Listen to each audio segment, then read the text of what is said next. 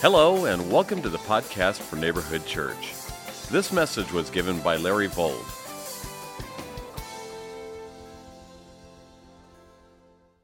We're excited that uh, all of you are here today. We start a new series today. If you can find your sermon outline there in your bulletin. And uh, let's make our way to the book of 1 Corinthians, chapter 12. As you're doing that, just a little reminder at the beginning of a new series, we take a couple of minutes and just remind everybody that we love to have our teaching time as distraction free as possible. You remember just not to move around too much, or if you got to get up and leave somewhere, uh, just do that as discreetly as you can. Um, if you've got little children in the, in the crowd with us today, we, first of all, you got to know we have an amazing children's ministry all the way from the cradle up. And so we hope that you will see the value of bringing your little ones, toddlers, infants, babies into our children's ministry. Uh, but for whatever reason, if you got them with you in service this morning, at the first sign of getting fussy or a little bit uh, distracted, would you just simply slip up and move out to a common area? We just want to limit the distraction. Okay, we okay with that? That's just a little reminder. We do that every now and then. That really helps our usher staff out a lot. Appreciate that. All right, so today we start on this five part series. It's a little series, it's a mini series. We're calling it Ministry Matters, a priority list for doing ministry in the local church. And what this is about is reminding us of the practical meaning of how to use our spiritual gifts, how to serve in a way that honors God. I've found that most Christians look at Christianity sort of as a spectator sport. You kind of come, you sit, you watch, and then you leave. And that's where a lot of people are in their Christian journey. But that's not God's will for us. God doesn't want us to come and, like one pastor said, sit, soak, and then sour. He wants us to come into His presence and to see what He's called us to do and be a part of that, get involved, and let God use us to touch others and to move His kingdom forward. This series will help us engage with this part of our process. You know, our process is really simple starts with worship, moves to community, and then into service. And this is a series that's going to help us connect with the process of service. Now, when we teach on service, we always try to coincide that series, if we do a series on service, with the fun season in our ministry known as Volunteer Appreciation Month. And next month, February, which starts next Sunday, for four weeks, we're going to be celebrating our volunteers. Volunteer Appreciation Month. And basically, for the entire month, we're going to be throwing a party. Are you ready for that? Are you okay with that? All right. First service, they were not sure. I don't know if they remembered the fun we had last year. We had pizzas. We had fun in the connection area. For an entire month, we're just going to celebrate our volunteers. And then the last Sunday of the month of February, something real special. I'm not even going to tell you today about it. You'll have to come next week and hear what we're doing. So it starts next week, Volunteer Appreciation Month. And today's just a little primer, just a little bit of a, a, a launching pad for where we're going in this series. And I hope you'll lock in. Here's where we're going to be as a series overview. We're going to be looking at 1 Corinthians 12 through 14. So you can be reading through that, you can be looking at it, maybe uh, asking some questions of yourself and of the text. And then on Sundays, we're going to be dissecting this section of Scripture. And because it's only five weeks, we won't be drilling down too deep into all of this Scripture, but we will be looking at things I hope meaty enough, and I trust to get us excited enough about what these principles mean for us in our lives. As an overview, what we're going to be doing the next five weeks are going to compel us to see what matters in ministry. And here's what matters number one, God's glory matters. That's the first thing we're going to see. Number two, we're going to see that others matter. Number three, we're going to see that what we do matters. Number four, we're going to see that mutual support matters.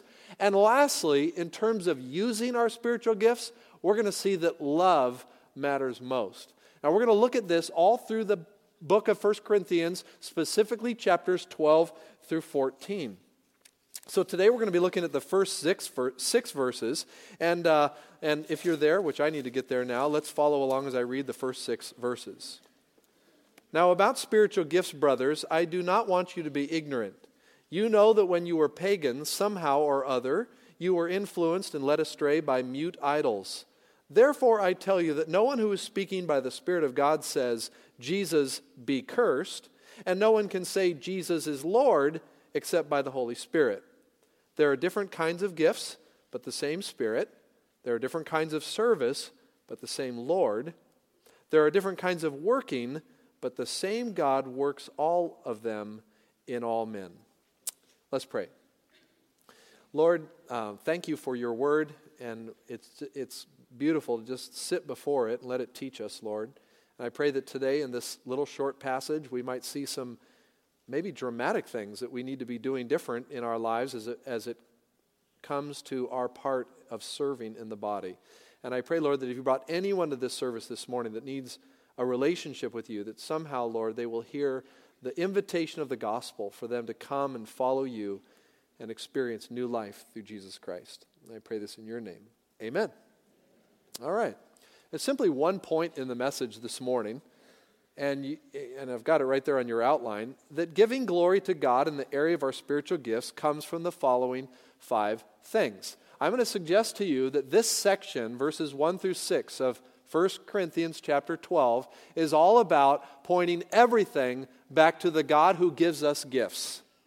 You see, where a lot of times we start thinking about spiritual gifts and our need to serve in the body of Christ and be involved, and do all these things, a lot of times we get off to the wrong start. We start thinking it's all about us. We start thinking it's about what we do and what gifts we have and how do we work and how do we work with each other. And it's sort of this you know, horizontal look at each other, but God wants us to look up. He wants us to have a vertical look. When we think about spiritual gifts and getting involved in the body of Christ, He wants us to focus on Him. He wants us to see, He wants us to see His glory, His majesty, and His power. And that's where the whole discussion of involvement in the body of Christ begins, and, and specifically thinking about spiritual gifts in the ministry of the local church. So there's five things I want to point out that I think help us or speak up to this glory of God if we're going to glorify God with our gifts, with what God has given to us in our involvement in ministry. Here are five things I'm going to suggest to you right out of the text that will help us to see and, and, and uh, honor and glorify the Lord the Lord God. The first one uh, has to do with this word development. It comes from development. Just say the word development. That's a simple word. I see that in verse 1 where Paul opens this passage by saying, Now about spiritual gifts. What, what Paul is using here is what I'm calling a formula to explain some issues that the Corinthians were having a hard time understanding. So, if you're taking notes, what I mean by development and bringing glory to God is I mean gaining an understanding of the importance and proper use of spiritual gifts in the body, gaining an understanding of the importance and the proper use of spiritual gifts in the body. Now, I don't know how many of you know much about the, the, the church at Corinth, but uh, Paul first visited the city of Corinth. It was a major Greco Roman populace there uh, in first century. Uh, we read about Paul's entrance to this city in Acts chapter 18, verses 1 and following where Paul makes his visit to the city of Corinth. It was on his second missionary journey. This would have been about 51 AD or so. And as the Apostle Paul made his journey into Corinth, he observed a city that was full of idols. It was a, it was a, a metropolis of wealth and materialism and, and huge immorality. In fact, if you do a study, just a secular study of the city of Corinth around this time, you'll first discover that w- there was the great temple to Aphrodite there in Corinth, where there was 1,000 prostitutes that people indulged in, both male and female, uh, for the worship of the god of Aphrodite. This was a, a center, a population of high immorality. And the Apostle Paul, through the grace of the Lord Jesus Christ, and along with the work of some folks named Priscilla and Aquila, And a little more history background there was an emperor named Claudius who dispersed the Jews from being in Rome, and some of those Jews went out into the Roman Empire. And, and Priscilla and Aquila were two individuals like Paul who were tent makers who you know, did their business on the road uh, of making money and taking care of what they needed to do. And as they went along the way, they were sharing the gospel, they were teaching people about the kingdom of God. And, and Paul linked up with Priscilla and Aquila. And later on, uh, uh, the great Apollos also came to Corinth. And this was an, a, an amazing ministry that began. Uh, the gospel went out, the church was founded, and the Apostle Paul got this church off to a great start. He was there for about a year and a half, and then he went out on more journeys. And on his third missionary journey, he lands in a place called Ephesus. And it's believed that probably in Ephesus, he wrote his first letter back to the Corinthians, just seeing how they were doing. And we read from 1 Corinthians chapter 5 verse 9 that there was a letter that Paul had sent that we don't know anything about. That would have been his first letter to the church at Corinth, but we don't have a copy of it. It was lost. Obviously, the Holy Spirit did not inspire it for the reading pleasure and for the transformation of God's people. But according to chapter 1 of 1 Corinthians, there was a group of people from Chloe's household, he names her, that came to the Apostle Paul saying that there was some problems erupting in Corinth. And then later on, a delegation was sent, and uh, Paul uh, was, uh, was introduced to the, the division of this church, the problems that were going on in this church, the immorality that was still happening in this church. The society's immorality had crept into the church, and this was a church that had lots of challenges. And so Paul writes the letter of First Corinthians as sort of a, an answer to the questions that were brought up and the issues that the Corinthians were dealing with. So when I come back to this little phrase, now about, I mention that because you'll see that phrase at other places in the book. You'll see it in chapter 7, verse 1, where Paul's going to talk about marriage. You'll see it in chapter 8, verse 1, where Paul's going to talk about food sacrificed to idols. You see it here in chapter 12, where he's talking about spiritual gifts. And you see it in chapter 16, verse 1, where he's talking about putting aside an offering that was meant to be given uh, for the the saints in Jerusalem. And so here you've got questions, and Paul's bringing some answers. And all I'm suggesting in this opening little section of our talk today is that when it comes to doing ministry in the local church, when it comes to understanding our spiritual gifts, there's just the reality that some of us need development.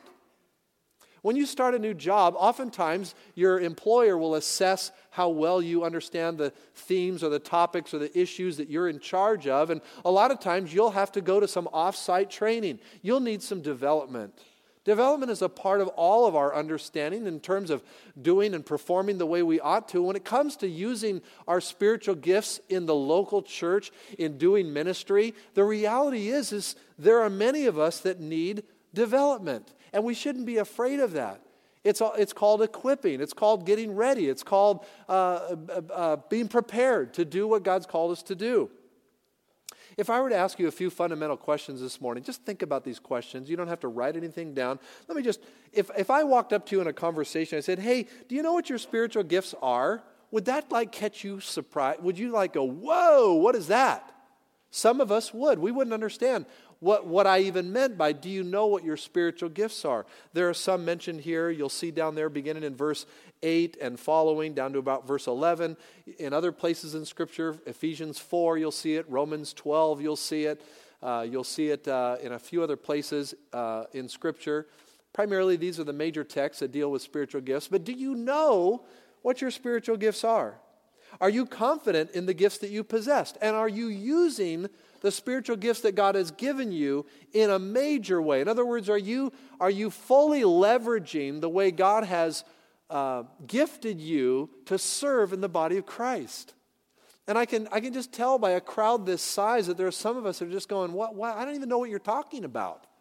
Spiritual gift, what is that? Do I go to the Christian bookstore and ask, do you have any spiritual gifts? I'd like to buy some. Our pastors talk, like, what are they? No, they're not little things that come in packages they are giftings, enablings by the Spirit of God for us to carry out various ministries in the local church to move the church forward, to advance the kingdom work, and to fulfill your life and to bless others around you. And the reality is, some of us have never engaged in that process. We don't know what that means. So, for the next five weeks, I hope you'll come and you'll understand a little bit more. You won't get it all because you can literally take years to discover these things and understand what the principles are from Scripture. But we're going to be touching on these areas for the next five weeks. So, what I'm just saying to you again is that some of us need this uh, uh, development. By the way, today is uh, Life Transformation Seminar 101. Uh, if you go to 101 today, you qualify for 201, which will happen in a couple of months or maybe next month. And then you'll qualify for going to 201 to go to 301. And at 301, we deal with your spiritual shape, the way God has gifted you, the passions He's put in your heart. What would God want you to do? And it's a fantastic seminar on this very topic that we're dealing with here today. So I want to encourage you and remind you that if if you're feeling like you need some development in this area, can I say today would be a good launching place for you to go to 101 so that you'll be ready when 301 comes around, okay? Here's the second thing I see in this text. Not only do you need, might you need development to bring glory to God in the use of your spiritual gifts, but you might also need discernment. Say the word discernment. Now, discernment deals with verses 2 and 3, where we come up with this really curious place. Paul says, You know that when you were pagans, somehow or other you were influenced, led astray by mute idols. Therefore, I tell you that no one who is speaking by the Spirit of God says, Jesus be cursed, and no one can say Jesus is Lord except by the Holy Spirit. Wow, I know a lot of, I've read Bible commentaries that completely avoid verse 3. I don't know how to deal with that thing. So I've done a little research looking at it, and there are various opinions about what's being said here. I mean, I, I don't think it takes a rocket scientist to figure out that if I stood up and said, Jesus be cursed, you wouldn't have a hard time saying, I, I don't think that's of the Spirit, Larry. Right? I hope that you would understand that. But, but uh, evidently, this was happening at Corinth. There were people that were claiming to be followers of Jesus who were somehow saying, Jesus be cursed, and the Apostle Paul has to say, wait a minute, I, am going to give you a little test here to see what this is about. I'm going to get to that in just a second, but let me back up to verse 2, where Paul talks about what they were before they came to Christ. When they were pagan, isn't that a great word, pagan? Ever consider yourself being a pagan before you came to know Christ? I mean, that's just a, I don't know, it's a, it's a funny word to me. Anyway, just means someone that's without God, someone's pushed God out of their life, don't need God in their life, don't want God in their life. That's a pagan, okay? And, and when we were pagans, we were influenced and led astray by mute idols. And this was the Corinthian story. They were just led away, they were entrenched in idolatrous worship. The Greco Roman world had all kinds of gods and goddesses, goddesses. The pantheon of gods was for the taking if you were a Greek person living in the, in the time of Rome. And, uh, and, and so here was this amazing birth of the church where people left their idolatry and they followed Christ. Now, let's get a little glimpse as to what these people came out of. Go back to chapter 6 for just a moment. Chapter 6, and we'll pick it up in verse 9, where Paul writes a little bit about the background of these folks. And you know what? Some of us might find our background to be similar to what the Corinthians came out of, too. He starts, he says, Don't you know that the wicked will not inherit the kingdom of God? Do, do not be deceived. Neither the sexually immoral, nor idolaters, nor adulterers, nor male prostitutes, nor homosexual offenders, nor thieves, nor the greedy, nor drunkards, nor slanderers, nor swindlers will inherit the kingdom of God. By the way, all those are present tense. The idea of you, you can't claim to have that as your identity and say, I'm a follower of Christ. Okay? We might struggle in some of those areas. Christians fall in all kinds of areas we just read there. But you can't practice those lifestyles or those behaviors, practicing them without any deference to the lordship of Christ and call yourself a follower of Jesus. Paul says, don't be deceived. Those folks that identify this way that choose these lives, that choose these behaviors on an ongoing basis, will not inherit the kingdom of heaven. Now, look at verse 11. And that is what some of you were. Oh, I love this. But you were washed, you were sanctified, you were justified in the name of the Lord Jesus Christ and by the Spirit of our God. If you have your own Bibles there, I just have, have you underline the word were in verse 11. It's mentioned three times. You were washed, you were sanctified, and you were justified. That verb is in the aorist tense, which means it's already happened, it's already occurred, and what has occurred in the past has had a ongoing present result in your life. So when God looks at your life, beloved, and here comes the good news of the gospel, he doesn't see you the way you used to be.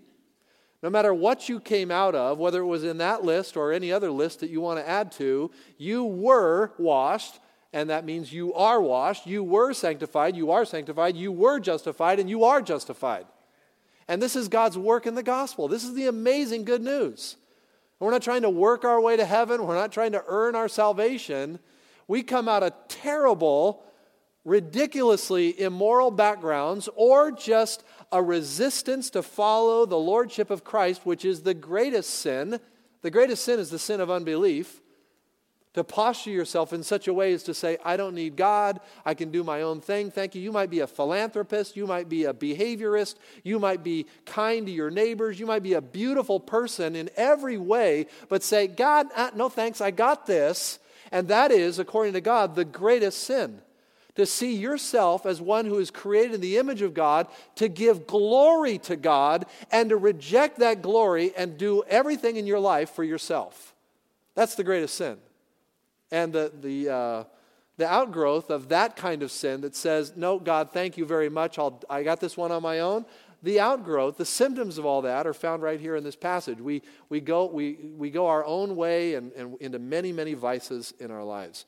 So I just want to point out that, that it's good news to embrace the gospel because God takes us from where we are and He makes us into new creations. And that's found also in 2 Corinthians, Paul's letter to the 2 Corinthians in chapter uh, 5, verse 17. So, let's go back to this tough little saying that we're looking at here, just to give you some help on what does it mean that someone could say Jesus is cursed, Jesus be cursed. The word is anath- uh, anathema in the Greek language, it means damned.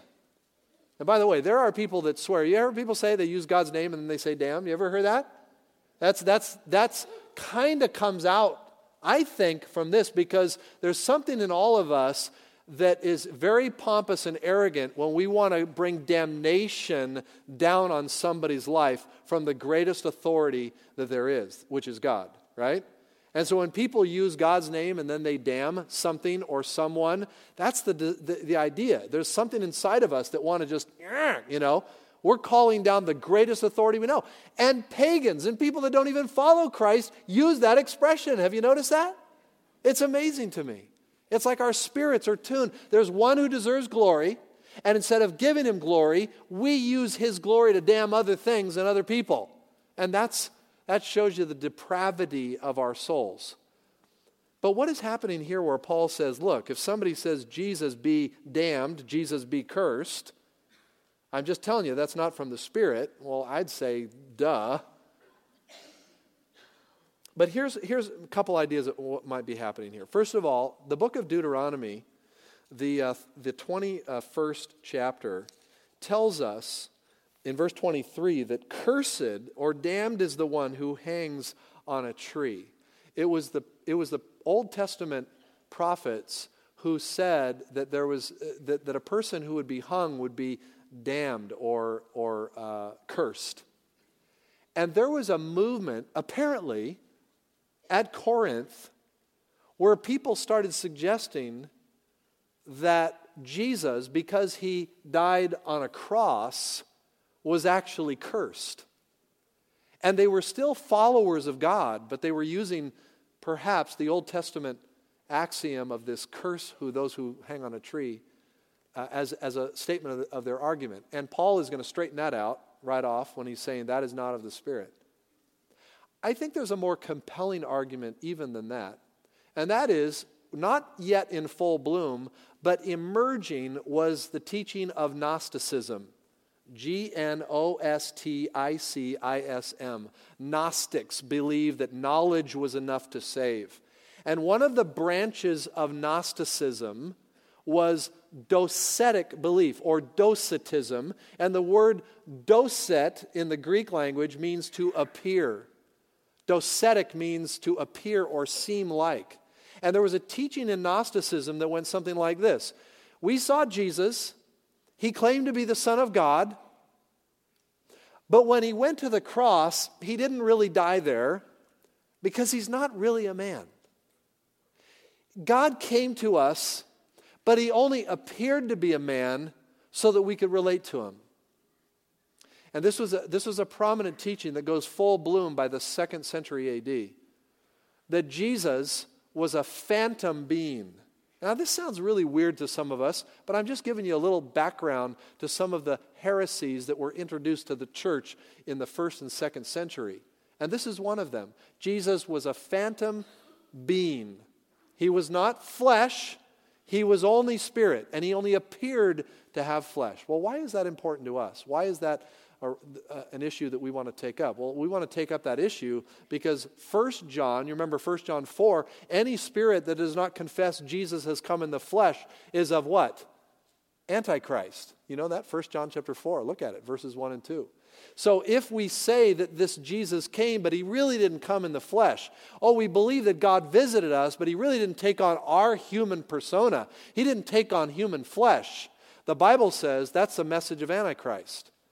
And that's not of the Spirit. And there must have been, I'm thinking here, and I can't prove this, it's just a theory, but that there were fragments or the emerging of Gnosticism and Doceticism even at Corinth in a place that was f- so filled with pagan idolatry that that message started taking on some steam in this church. And so there were people getting up and saying, Oh, wait a minute, wait a minute. We worship Jesus, but not the Jesus that you say came in the flesh. He was a spirit being. That Jesus that you talked about in the flesh, let that Jesus be damned.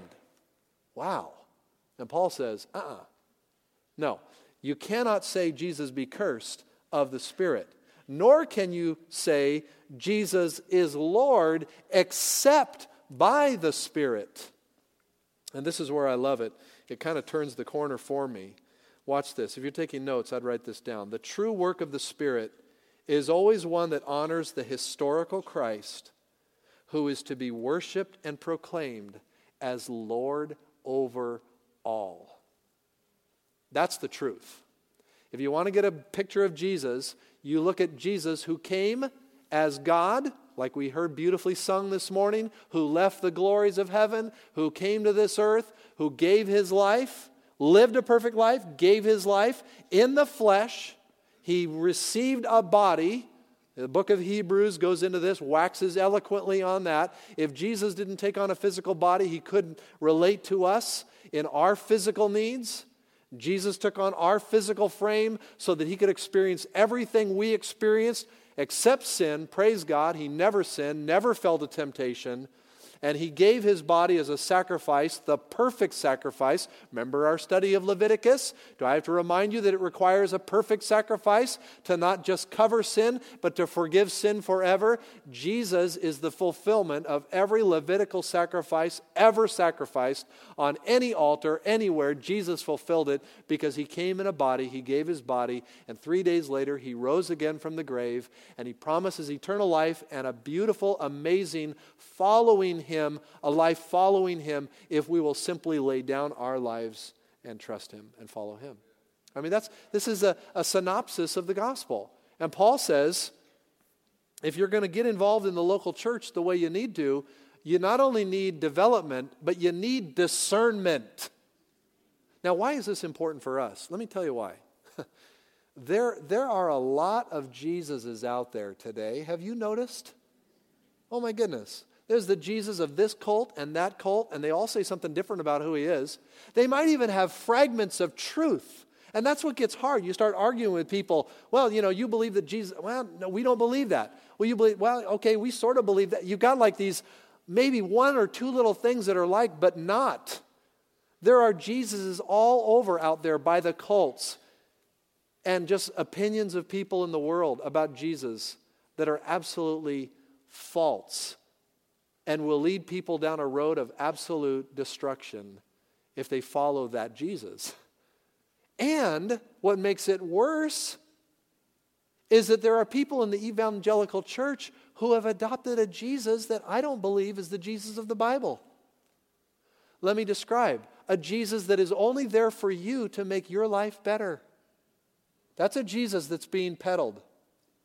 All you need is Jesus, and He'll give you the, the, the, the, best life you ever wanted because it's all about you and your dreams and your hopes and your desires and meeting all the things that you want in life. You can scroll through the televangelists today, many of whom fleece the people of God for money in exchange for blessings and the comfort and the graces of God through Jesus. I would submit to you that that is not the Jesus of the Bible. The Jesus of the Bible stands as Lord and King over all. We are his slaves as his people. We come on his invitation, his gracious invitation, to lay down our lives and our sin and all the corruption, not one ounce of which we deserve His grace, and He spills out His grace and mercy on us, gives us His Spirit, makes us His children, and we spend the rest of our lives serving Him and, and sometimes suffering for Him in great pain and loss for the glory of God. Are you okay with that this morning? Because if you're not, I'm not sure what Jesus you're following. The Jesus I'm following is a Jesus that says, Come follow me. And by the way, you're going to die all the way to the end. You're going to die to yourself. You're going to die numerous times. You're going to die to your dreams, your desires, because it's my glory that matters and it's my will that matters. And I am sovereign king and I will have no rival in my life to you. And, um, you know, I, I, appreciate, I appreciate your somewhat hearty applause on that. Um, but I'm serious that there, this is a battle in the evangelical church today. There are people who are going hook, line, and sinker with a Jesus that they have manufactured for themselves that has nothing to do with the Jesus that I read in the Bible. And I just, so here, here it is. You need development, but you, you need discernment. Here's a third thing, comes in verse 4. You need assessment.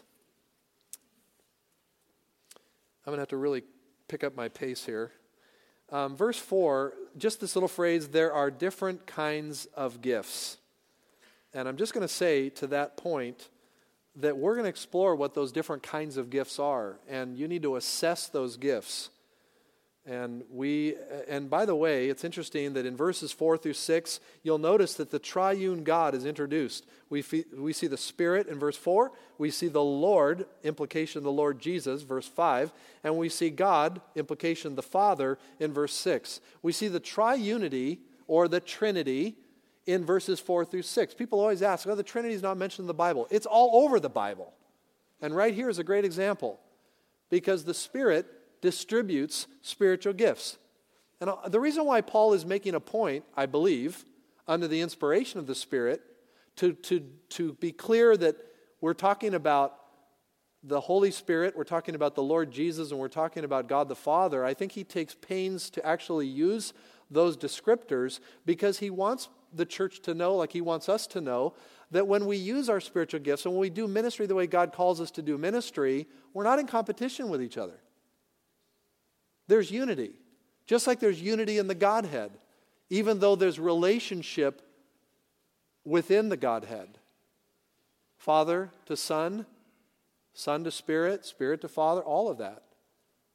And so there's this relationship of unity, and I think Paul is giving a, a really beautiful, somewhat side door example to that unity by expressing the gifts and the workings of the gifts by using Spirit, Lord, and, and God the Father. Which, which brings me to verse 5, and that is uh, the issue of involvement. Okay, so I know we're going a little faster here than I planned, but um, development, discernment, assessment, and then involvement. Say the word involvement. This means that we use our gifts and rejoice with others who use their gifts too. Uh, notice in verse 5 there are different kinds of service, but the same Lord. The word service there is diakonos. It's the word that means action. Involvement. There's really no service unless there's action. It's not a theoretical term, it's a rolling up our sleeves and going to work term.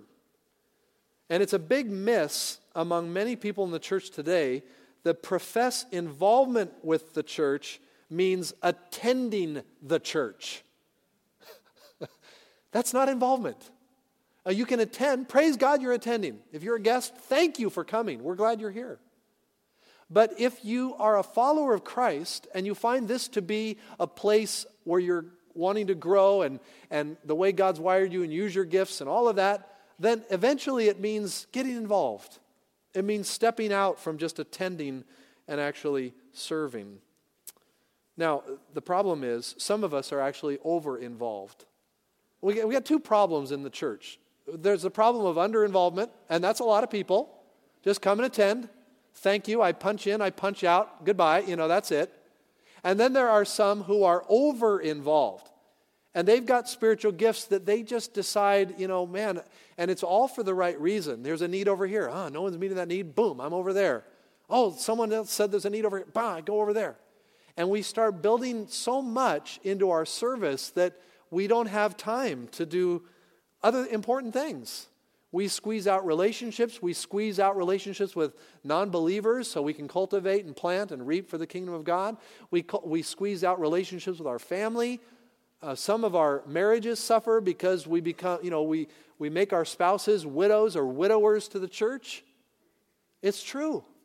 I hear it all the time. You know, ever since my husband came to know Christ, he just he won't do anything else but serve, and I never see him anymore. I've had that happen. Actually, it doesn't happen that often with husbands. It happens the other way with, with wives, mostly. I just have to be fair with this illustration.